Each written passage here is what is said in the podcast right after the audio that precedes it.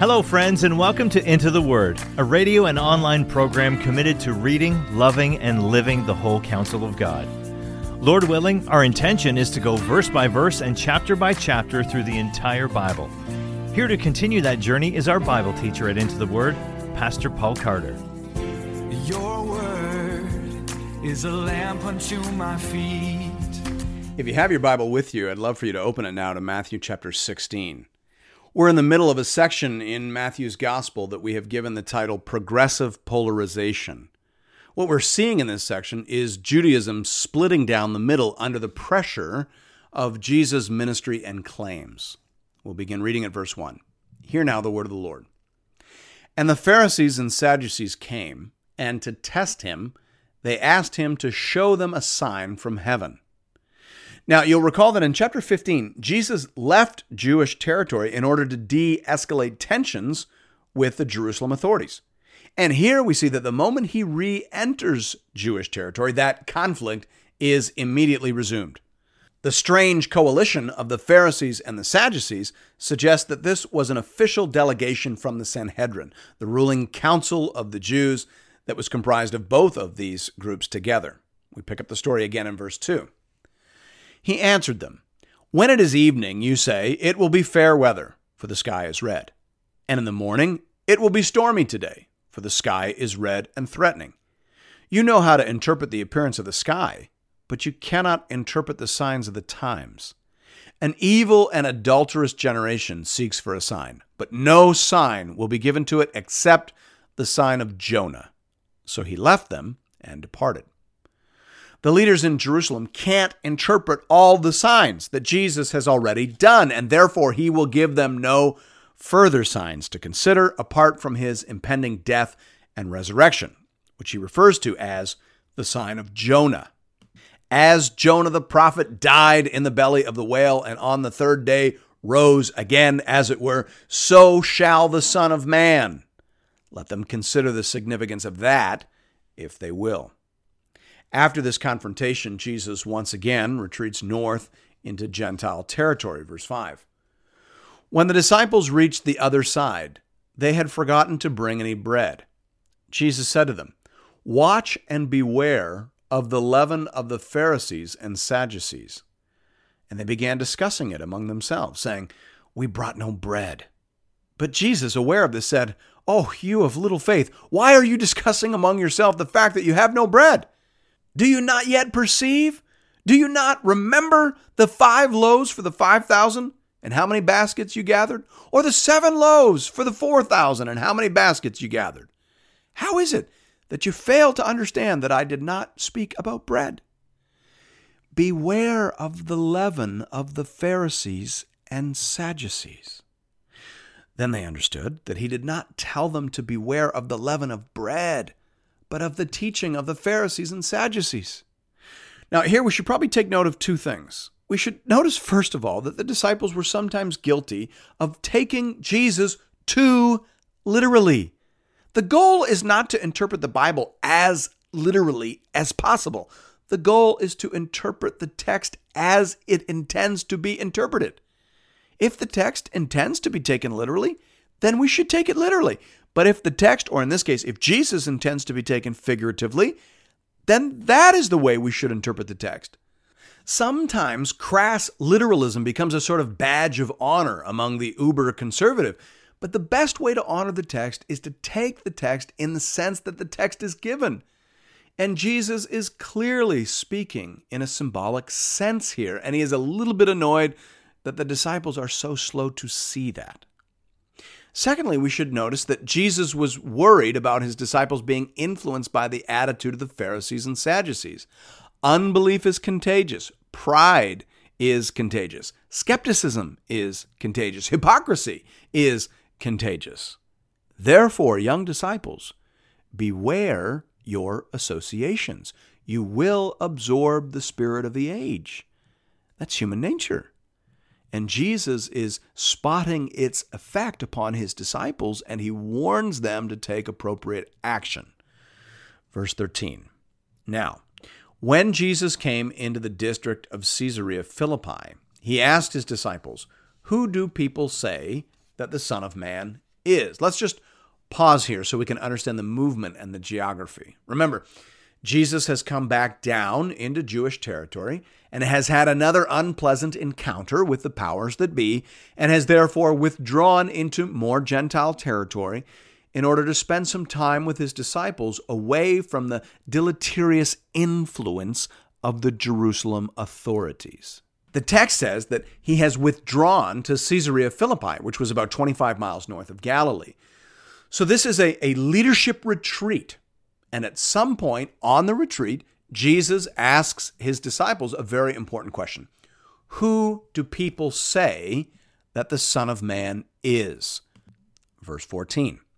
And they said, Some say John the Baptist, others say Elijah, and others Jeremiah or one of the prophets. He said to them, But who do you say that I am? Simon Peter replied, You are the Christ, the Son of the living God. And Jesus answered him, Blessed are you, Simon Bar Jonah, for flesh and blood has not revealed this to you, but my Father who is in heaven. And I tell you, you are Peter, and on this rock I will build my church, and the gates of hell shall not prevail against it. I will give you the keys of the kingdom of heaven, and whatever you bind on earth shall be bound in heaven, and whatever you loose on earth shall be loosed in heaven. Then he strictly charged the disciples to tell no one that he was the Christ. This is a very important and obviously a very controversial passage.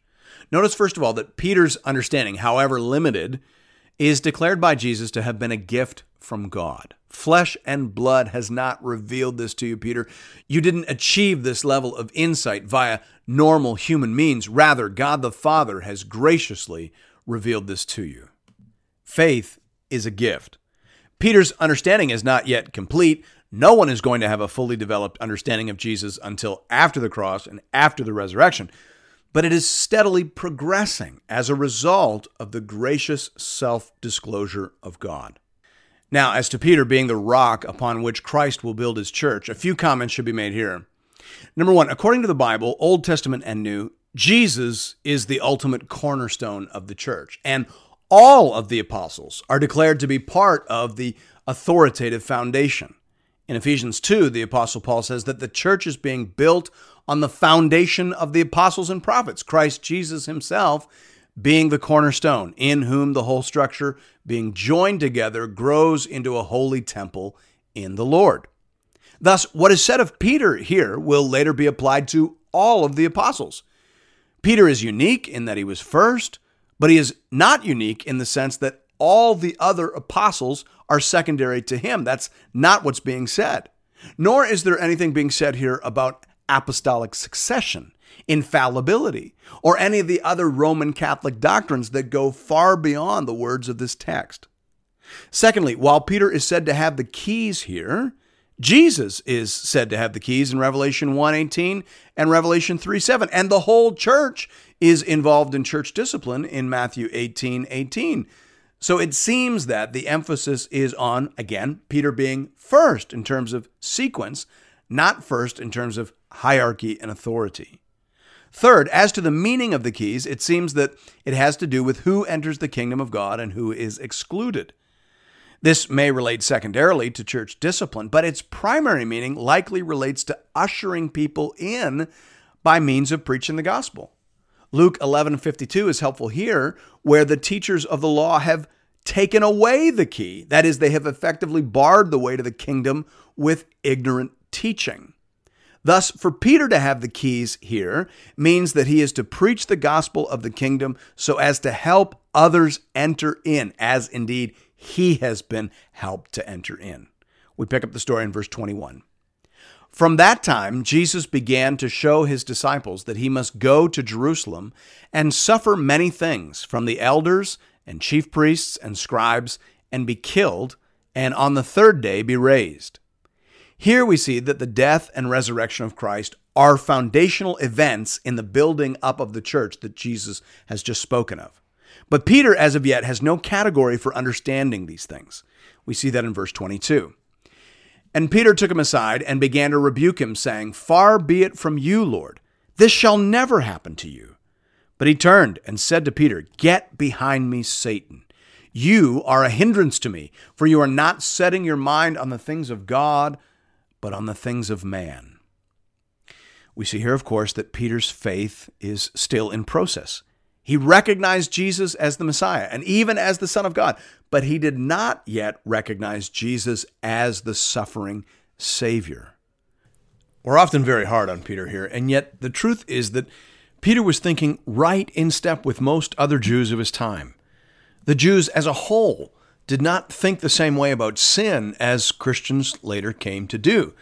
E.P. Sanders, for example, says it is important to note that the rabbis did not have a doctrine of original sin or of the essential sinfulness of each man in the Christian sense. Closed quote.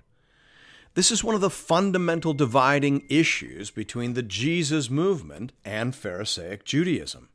And remember, Jesus is trying to shield his disciples from the contagious and corrosive attitude of that group. He does not want them thinking that way. But here we see they are thinking that way. They underestimate sin and they overestimate power. They think change will happen. They think the kingdom will come if Jesus seizes control of the nation and expels the occupying power of Rome. They think that's the solution. But Jesus knows they have misdiagnosed the problem. They don't understand the seriousness of sin, and therefore they can't understand the necessity of the cross. That's what Peter is missing, just like pretty much every other Jew at that time. Jesus is doing something that no one fully understands yet, not even Peter. And so Peter needs to get back in line. He is not ready to be Jesus' teaching assistant. He is still thinking like everybody else. And though it is clear that God has been at work in his life, he still has an awful lot to learn. We pick up the story again at verse 24. Then Jesus told his disciples, If anyone would come after me, let him deny himself and take up his cross and follow me. For whoever would save his life will lose it but whoever loses his life for my sake will find it. For what will it profit a man if he gains the whole world and forfeits his soul? Or what shall a man give in return for his soul? For the Son of Man is going to come with his angels in the glory of his Father, and then he will repay each person according to what he has done. Here we see that the cross is not just an atonement to be received, it is also an example to be followed. It commends sacrificial service and mission to all who would follow Jesus. It establishes the way of lowliness and rejection as the unexpected pathway to the kingdom of heaven. Notice also that judgment in the Bible is always according to works. In verse 27, Jesus makes that explicit. We are saved by grace, but judged by works. The assumption is that the grace we are given will surely result in works in keeping with repentance. If you make the tree good, then it will produce fruit in keeping with repentance. That assumption shows up in almost every teaching in the New Testament on the final judgment. We come to the end of chapter 16 and verse 28. Truly I say to you, there are some standing here who will not taste death until they see the Son of Man coming in his kingdom. I mentioned that this is the end of chapter 16, and that's true. But of course, originally it was also the start of the story told in chapter 17. The chapter divisions are artificial and come much later, and it is surely significant that in all three of the synoptic gospels, this saying immediately precedes the story of the Transfiguration. The most natural interpretation, therefore, is that a select group of the disciples will receive an advance preview of the King in all his kingdom glory, while the rest will experience those things upon death or the second coming. Thanks be to God.